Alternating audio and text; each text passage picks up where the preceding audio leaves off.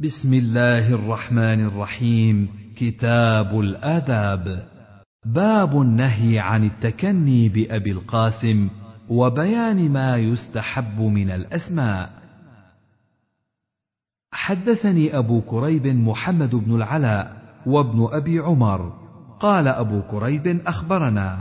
وقال ابن أبي عمر حدثنا واللفظ له. قال حدثنا مروان يعنيان الفزاري. عن حميد عن أنس قال نادى رجل رجلا بالبقيع. يا أبا القاسم فالتفت إليه رسول الله صلى الله عليه وسلم فقال يا رسول الله إني لم أعنك إنما دعوت فلانا. فقال رسول الله صلى الله عليه وسلم تسموا باسمي ولا تكنوا بكنيتي. حدثني إبراهيم بن زياد وهو الملقب بسبلان. أخبرنا عباد بن عباد عن عبيد الله بن عمر وأخيه عبد الله. سمعه منهما سنة أربع وأربعين ومائه يحدثان عن نافع عن ابن عمر قال قال رسول الله صلى الله عليه وسلم إن أحب أسمائكم إلى الله عبد الله وعبد الرحمن. حدثنا عثمان بن أبي شيبة وإسحاق بن إبراهيم. قال عثمان حدثنا وقال إسحاق أخبرنا جرير عن منصور عن سالم بن أبي الجعد عن جابر بن عبد الله قال ولد لرجل منا غلام فسماه محمدا فقال له قومه لا ندعك تسمي باسم رسول الله صلى الله عليه وسلم فانطلق بابنه حامله على ظهره فأتى به النبي صلى الله عليه وسلم فقال يا رسول الله ولد لي غلام فسميته محمدا. فقال لقومي لا ندعك تسمي باسم رسول الله صلى الله عليه وسلم. فقال رسول الله صلى الله عليه وسلم تسموا باسمي ولا تكتنوا بكنيتي. فإنما أنا قاسم أقسم بينكم. حدثنا هناد بن السري حدثنا عبثر عن حسين عن سالم بن أبي الجعد عن جابر بن عبد الله قال ولد لرجل منا غلام فسماه محمدا فقلنا لا نكنيك برسول الله صلى الله عليه وسلم حتى تستأمره. قال فأتاه فقال إنه ولد لي غلام فسميته برسول الله. وإن قومي أبوا أن يكنوني به حتى تستأذن النبي صلى الله عليه وسلم. فقال سموا باسمي ولا تكنوا بكنيتي فإنما بعثت قاسما أقسم بينكم. حدثنا رفاعة بن الهيثم الواسطي حدثنا خالد يعني الطحان عن حسين بهذا الإسناد ولم يذكر فإنما بعثت قاسما أقسم بينكم. حدثنا أبو بكر بن أبي شيبة حدثنا وكيع عن الأعمش حا. وحدثني أبو سعيد الأشج حدثنا وكيع حدثنا الأعمش عن سالم بن أبي الجعد عن جابر بن عبد الله قال قال رسول الله صلى الله عليه وسلم تسموا باسمي ولا تكنوا بكنيتي فإني أنا أبو القاسم أقسم بينكم وفي رواية أبي بكر ولا تكتنوا.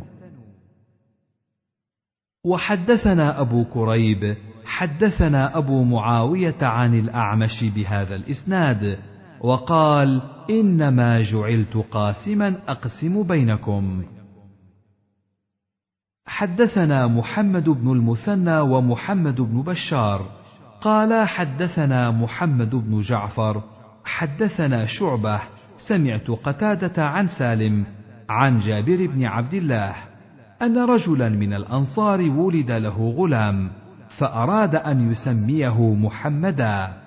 فأتى النبي صلى الله عليه وسلم فسأله فقال أحسنت الأنصار سموا باسمي ولا تكتنوا بكنيتي.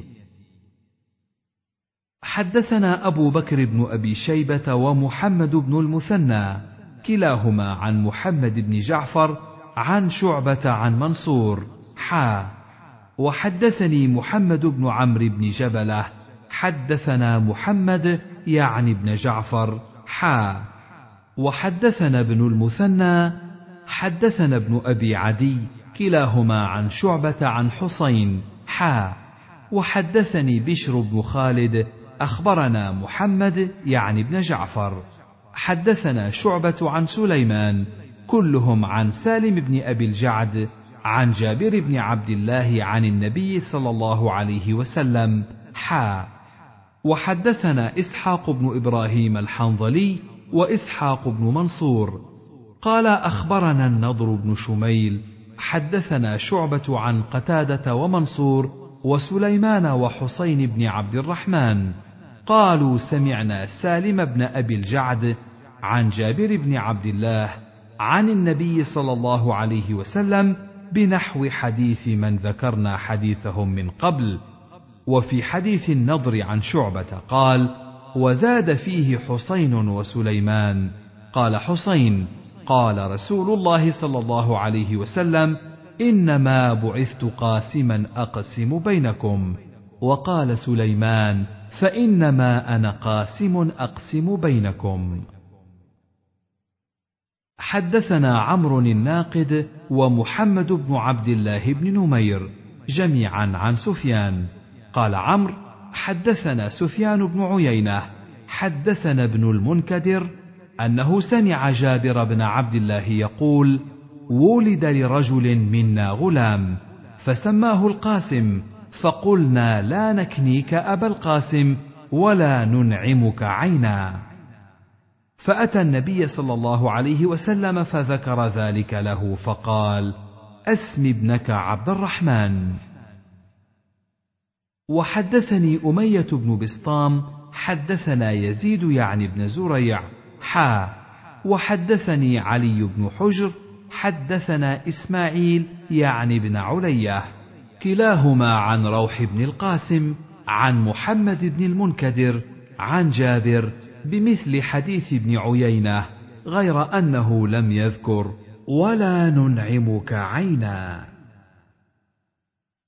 وحدثنا أبو بكر بن أبي شيبة وعمر الناقد وزهير بن حرب وابن نمير. قالوا حدثنا سفيان بن عيينة عن أيوب عن محمد بن سيرين. قال سمعت أبا هريرة يقول قال أبو القاسم صلى الله عليه وسلم تسموا باسمي ولا تكنوا بكنيتي. قال عمرو عن أبي هريرة ولم يقل. سمعت. حدثنا أبو بكر بن أبي شيبة ومحمد بن عبد الله بن نمير وأبو سعيد الأشج ومحمد بن المثنى العنزي واللفظ لابن نمير. قالوا حدثنا ابن إدريس عن أبيه عن سماك بن حرب عن علقمة بن وائل عن المغيرة بن شعبة. قال لما قدمت نجران سألوني فقالوا إنكم تقرؤون يا أخت هارون وموسى قبل عيسى بكذا وكذا. فلما قدمت على رسول الله صلى الله عليه وسلم سألته عن ذلك فقال إنهم كانوا يسمون بأنبيائهم والصالحين قبلهم. باب كراهة التسمية بالأسماء القبيحة وبنافع ونحوه. حدثنا يحيى بن يحيى وأبو بكر بن أبي شيبة. قال أبو بكر حدثنا معتمر بن سليمان عن الركين عن أبيه عن سمرة. وقال يحيى أخبرنا المعتمر بن سليمان قال سمعت الركين يحدث عن أبيه عن سمرة بن جندب. قال نهانا رسول الله صلى الله عليه وسلم أن نسمي رقيقنا بأربعة أسماء أفلح ورباح ويسار ونافع. وحدثنا قتيبة بن سعيد حدثنا جرير عن الركين بن الربيع عن أبيه عن سمرة بن جندب قال قال رسول الله صلى الله عليه وسلم لا تسم غلامك رباحا ولا يسارا. ولا أفلح ولا نافعا.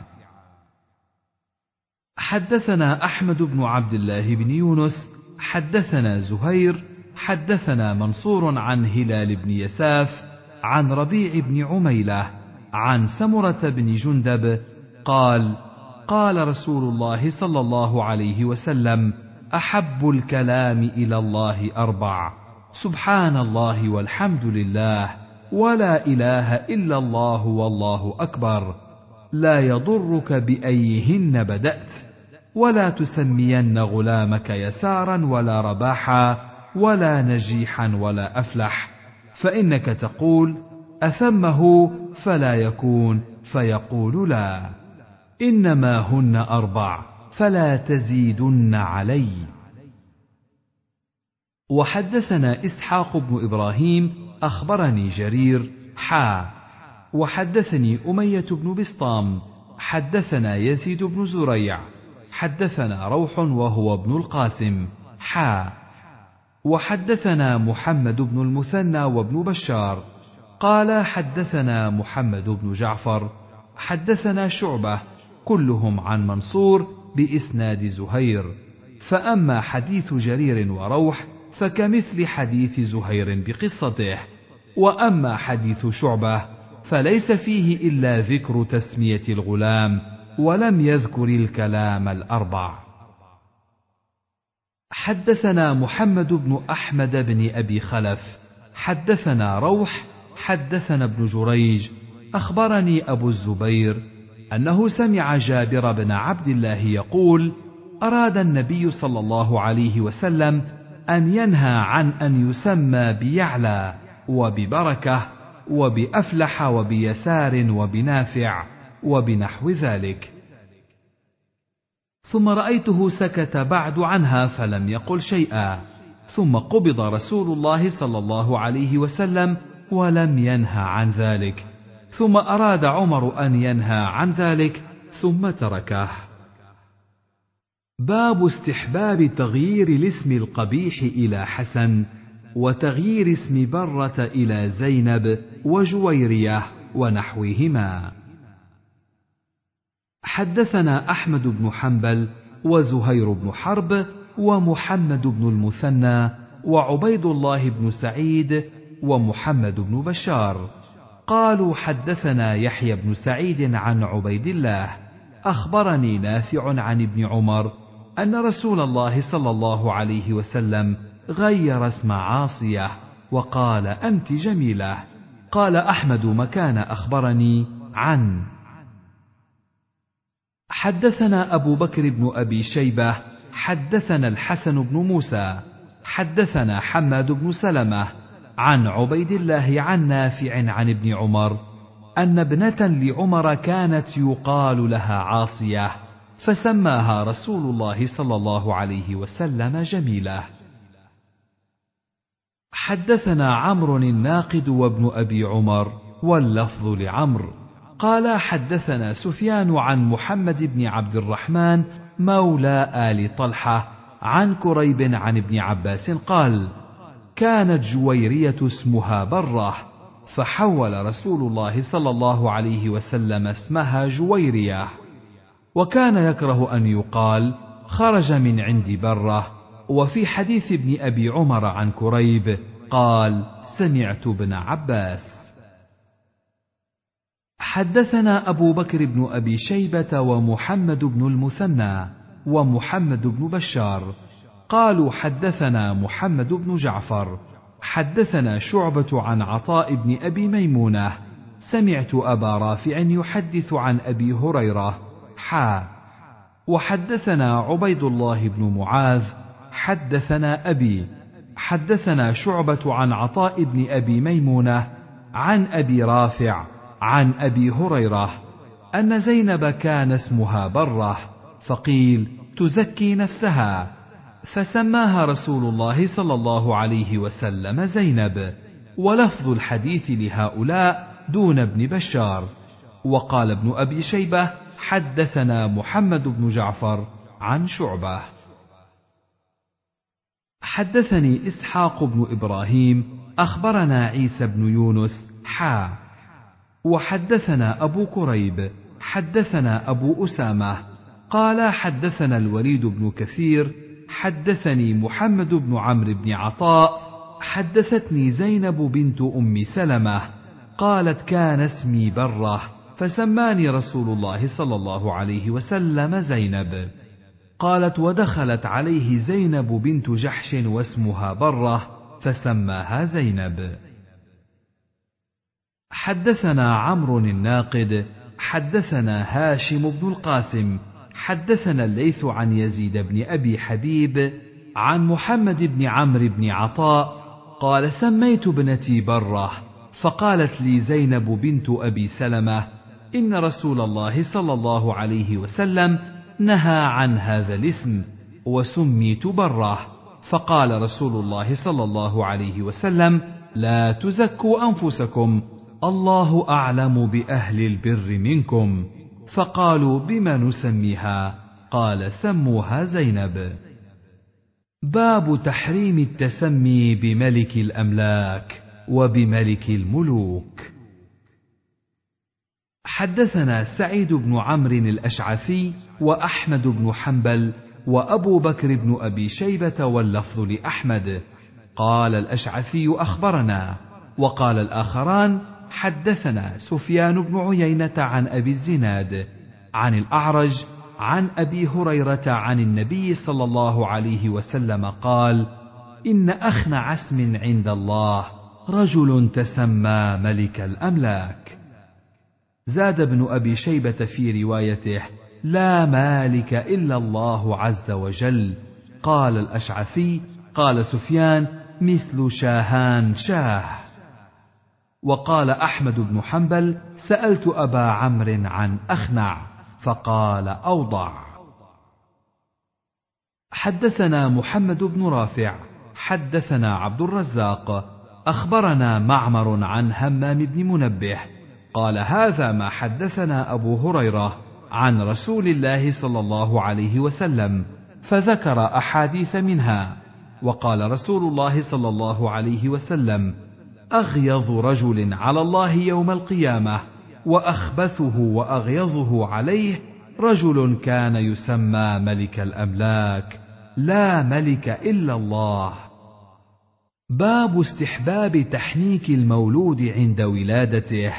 وحمله إلى صالح يحنكه وجواز تسميته يوم ولادته واستحباب التسمية بعبد الله وإبراهيم وسائر أسماء الأنبياء عليهم السلام. حدثنا عبد الأعلى بن حماد حدثنا حماد بن سلمة عن ثابت البناني عن أنس بن مالك قال ذهبت بعبد الله بن أبي طلحة الأنصاري إلى رسول الله صلى الله عليه وسلم حين ولد ورسول الله صلى الله عليه وسلم في عباءة يهنأ بعيرا له فقال هل معك تمر؟ فقلت نعم. فناولته تمرات فألقاهن في فيه فلاكهن ثم فغر في الصبي فمجه في فيه فجعل الصبي يتلمظه فقال رسول الله صلى الله عليه وسلم حب الأنصار التمر وسماه عبد الله حدثنا أبو بكر بن أبي شيبة حدثنا يزيد بن هارون. أخبرنا ابن عون عن ابن سيرين عن أنس بن مالك قال كان ابن لأبي طلحة يشتكي فخرج أبو طلحة فقبض الصبي فلما رجع أبو طلحة قال ما فعل ابني؟ قالت أم سليم هو أسكن مما كان فقربت إليه العشاء فتعشى ثم أصاب منها. فلما فرغ قالت وار الصبي. فلما أصبح أبو طلحة أتى رسول الله صلى الله عليه وسلم فأخبره. فقال اعرستم الليلة. قال نعم. قال اللهم بارك لهما. فولدت غلاما. فقال لي أبو طلحة احمله حتى تأتي به النبي صلى الله عليه وسلم. فأتى به النبي صلى الله عليه وسلم وبعثت معه بتمرات. فأخذه النبي صلى الله عليه وسلم فقال أمعه شيء؟ قالوا نعم تمرات. فأخذها النبي صلى الله عليه وسلم فمضغها ثم أخذها من فيه فجعلها في في الصبي ثم حنكه وسماه عبد الله. حدثنا محمد بن بشار حدثنا حماد بن مسعدة حدثنا ابن عون عن محمد عن أنس بهذه القصة نحو حديث يزيد. حدثنا أبو بكر بن أبي شيبة وعبد الله بن براد الأشعري وأبو كريب. قالوا حدثنا أبو أسامة عن بريد عن أبي بردة عن أبي موسى قال ولد لي غلام فأتيت به النبي صلى الله عليه وسلم فسماه إبراهيم وحنكه بتمرة. حدثنا الحكم بن موسى أبو صالح حدثنا شعيب يعني بن إسحاق أخبرني هشام بن عروة حدثني عروة بن الزبير وفاطمة بنت المنذر بن الزبير أنهما قالا خرجت أسماء بنت أبي بكر حين هاجرت وهي حبلى بعبد الله بن الزبير فقدمت قباء فنفست بعبد الله بقباء. ثم خرجت حين نفست إلى رسول الله صلى الله عليه وسلم ليحنكه فأخذه رسول الله صلى الله عليه وسلم منها فوضعه في حجره. ثم دعا بتمرة. قال قالت عائشة فمكثنا ساعة نلتمسها قبل أن نجدها. فمضغها ثم بصقها في فيه. فإن أول شيء دخل بطنه لريق رسول الله صلى الله عليه وسلم. ثم قالت أسماء ثم مسحه وصلى عليه وسماه عبد الله. ثم جاء وهو ابن سبع سنين أو ثمان ليبايع رسول الله صلى الله عليه وسلم وأمره بذلك الزبير. فتبسم رسول الله صلى الله عليه وسلم حين رآه مقبلا إليه ثم بايعه.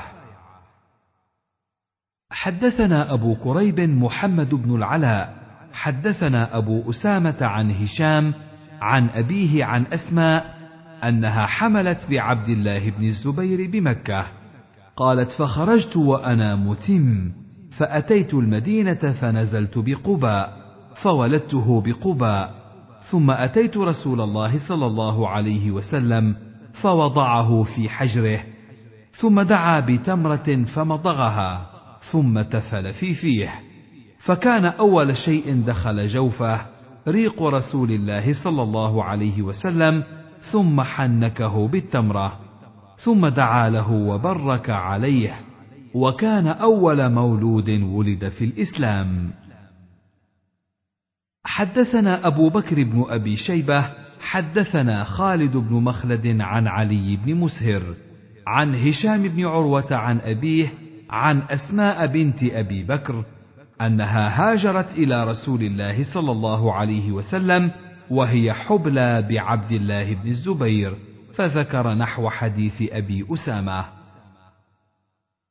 حدثنا أبو بكر بن أبي شيبة حدثنا عبد الله بن نمير حدثنا هشام يعني بن عروة عن أبيه عن عائشة أن رسول الله صلى الله عليه وسلم كان يؤتى بالصبيان فيبرك عليهم ويحنكهم.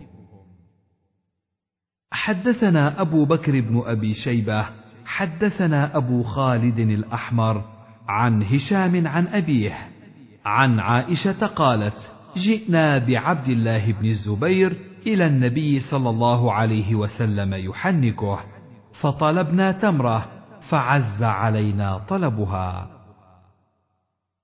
حدثني محمد بن سهل التميمي وأبو بكر بن إسحاق قال حدثنا ابن أبي مريم حدثنا محمد وهو ابن مطرف أبو غسان. حدثني أبو حازم عن سهل بن سعد. قال اتي بالمنذر بن أبي أسيد إلى رسول الله صلى الله عليه وسلم حين ولد فوضعه النبي صلى الله عليه وسلم على فخذه وأبو أسيد جالس. فلهي النبي صلى الله عليه وسلم بشيء بين يديه فأمر أبو أسيد بابنه فاحتمل من على فخذ رسول الله صلى الله عليه وسلم فأقلبوه. فاستفاق رسول الله صلى الله عليه وسلم فقال أين الصبي؟ فقال أبو أسيد أقلبناه يا رسول الله. فقال ما اسمه؟ قال فلان يا رسول الله. قال لا ولكن اسمه المنذر فسماه يومئذ المنذر. حدثنا أبو الربيع سليمان بن داود العتكي حدثنا عبد الوارث حدثنا أبو التياح حدثنا أنس بن مالك حا وحدثنا شيبان بن فروخ واللفظ له. حدثنا عبد الوارث عن أبي التياح عن أنس بن مالك قال كان رسول الله صلى الله عليه وسلم أحسن الناس خلقا. وكان لي أخ يقال له أبو عمير. قال أحسبه قال كان فطيما. قال فكان إذا جاء رسول الله صلى الله عليه وسلم فرآه قال أبا عمير ما فعل النغير؟ قال فكان يلعب به. باب جواز قوله لغير ابنه يا بني واستحبابه للملاطفة. حدثنا محمد بن عبيد الغبري حدثنا أبو عوانة عن أبي عثمان عن أنس بن مالك قال قال لي رسول الله صلى الله عليه وسلم يا بني. حدثنا أبو بكر بن أبي شيبة وابن أبي عمر واللفظ لابن أبي عمر. قال حدثنا يزيد بن هارون عن إسماعيل بن أبي خالد عن قيس بن أبي حازم عن المغيرة بن شعبة قال ما سأل رسول الله صلى الله عليه وسلم أحد عن الدجال أكثر مما سألته عنه فقال لي أي بني وما ينصبك منه؟ إنه لن يضرك. قال قلت إنهم يزعمون أن معه أنهار الماء وجبال الخبز. قال هو أهون على الله من ذلك. حدثنا أبو بكر بن أبي شيبة وابن نمير قال حدثنا وكيع حا وحدثنا سريج بن يونس حدثنا هشيم حا وحدثنا إسحاق بن إبراهيم أخبرنا جرير حا وحدثني محمد بن رافع حدثنا أبو أسامة كلهم عن إسماعيل بهذا الإسناد وليس في حديث أحد منهم. قول النبي صلى الله عليه وسلم للمغيرة أي بني إلا في حديث يزيد وحده. باب الاستئذان. حدثني عمرو بن محمد بن بكير الناقد. حدثنا سفيان بن عيينة. حدثنا والله يزيد بن خصيفة عن بسر بن سعيد قال سمعت أبا سعيد الخدري يقول كنت جالسا بالمدينة في مجلس الأنصار فأتانا أبو موسى فزعا أو مذعورا. قلنا ما شأنك؟ قال إن عمر أرسل إلي أن آتيه. فأتيت بابه فسلمت ثلاثا فلم يرد علي. فرجعت فقال ما منعك أن تأتينا؟ فقلت إني أتيتك فسلمت على بابك ثلاثا فلم يردوا علي.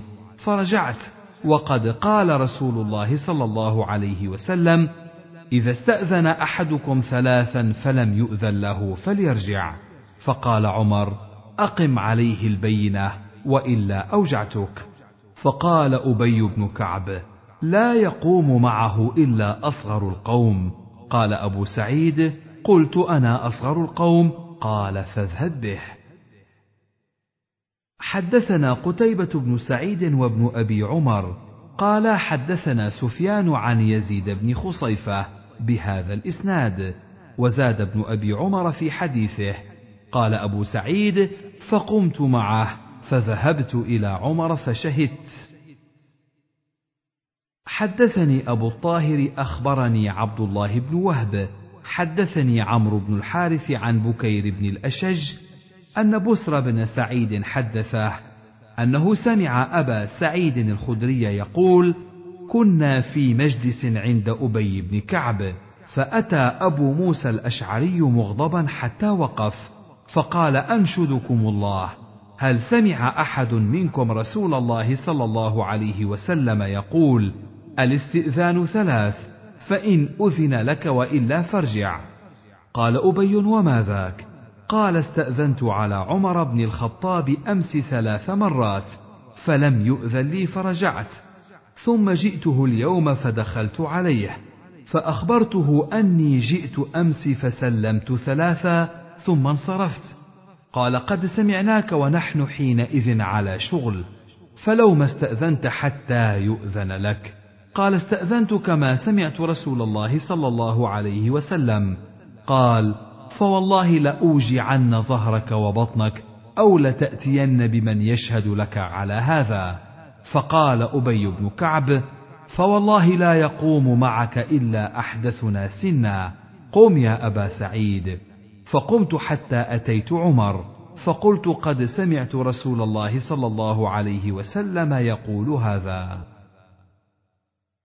حدثنا نصر بن علي الجهضمي حدثنا بشر يعني ابن مفضل حدثنا سعيد بن يزيد عن أبي نضرة عن أبي سعيد أن أبا موسى أتى باب عمر فاستأذن فقال عمر واحدة ثم استأذن الثانية فقال عمر ثنتان ثم استأذن الثالثة فقال عمر ثلاث ثم انصرف فأتبعه فرده فقال إن كان هذا شيئا حفظته من رسول الله صلى الله عليه وسلم فها وإلا فلاجعلنك عظة.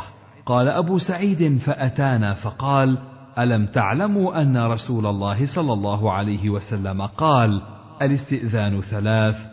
قال فجعلوا يضحكون. قال فقلت أتاكم أخوكم المسلم قد أفزع تضحكون. انطلق فأنا شريكك في هذه العقوبة. فأتاه فقال هذا أبو سعيد.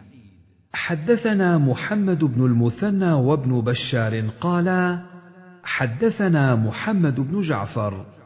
حدثنا شعبة عن أبي مسلمة عن أبي نضرة عن أبي سعيد حا. وحدثنا أحمد بن الحسن بن خراش حدثنا شبابه. حدثنا شعبة عن الجريري وسعيد بن يزيد كلاهما عن أبي نضره قال سمعناه يحدث عن أبي سعيد الخدري بمعنى حديث بشر بن مفضل عن أبي مسلمة. وحدثني محمد بن حاتم حدثنا يحيى بن سعيد القطان عن ابن جريج. حدثنا عطاء عن عبيد بن عمير أن أبا موسى استأذن على عمر ثلاثا فكأنه وجده مشغولا فرجع. فقال عمر ألم تسمع صوت عبد الله بن قيس؟ إذنوا له. فدعي له فقال ما حملك على ما صنعت؟ قال إنا كنا نؤمر بهذا. قال لتقيمن على هذا بينة أو لأفعلن. فخرج فانطلق إلى مجلس من الأنصار. فقالوا لا يشهد لك على هذا إلا أصغرنا. فقام أبو سعيد فقال كنا نؤمر بهذا. فقال عمر خفي علي هذا من أمر رسول الله صلى الله عليه وسلم ألهاني عنه الصفق بالأسواق. حدثنا محمد بن بشار حدثنا أبو عاصم حا وحدثنا حسين بن حريث حدثنا النضر يعني ابن شميل. قال جميعا حدثنا ابن جريج بهذا الإسناد نحوه ولم يذكر في حديث النضر الهاني عنه الصفق بالأسواق. حدثنا حسين بن حريث أبو عمار. حدثنا الفضل بن موسى. أخبرنا طلحة بن يحيى عن أبي بردة.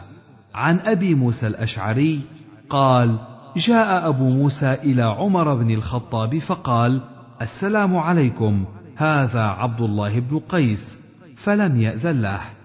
فقال السلام عليكم هذا أبو موسى. السلام عليكم هذا الأشعري. ثم انصرف فقال ردوا علي ردوا علي. فجاء فقال يا أبا موسى ما ردك؟ كنا في شغل. قال سمعت رسول الله صلى الله عليه وسلم يقول الاستئذان ثلاث فإن أذن لك وإلا فارجع. قال لتأتيني على هذا ببينة وإلا فعلت وفعلت. فذهب أبو موسى. قال عمر إن وجد بينة تجدوه عند المنبر عشية وإن لم يجد بينة فلم تجدوه فلما أن جاء بالعشي وجدوه. قال يا أبا موسى ما تقول؟ أقد وجدت؟ قال نعم. أبي بن كعب. قال عدل. قال يا أبا الطفيل ما يقول هذا؟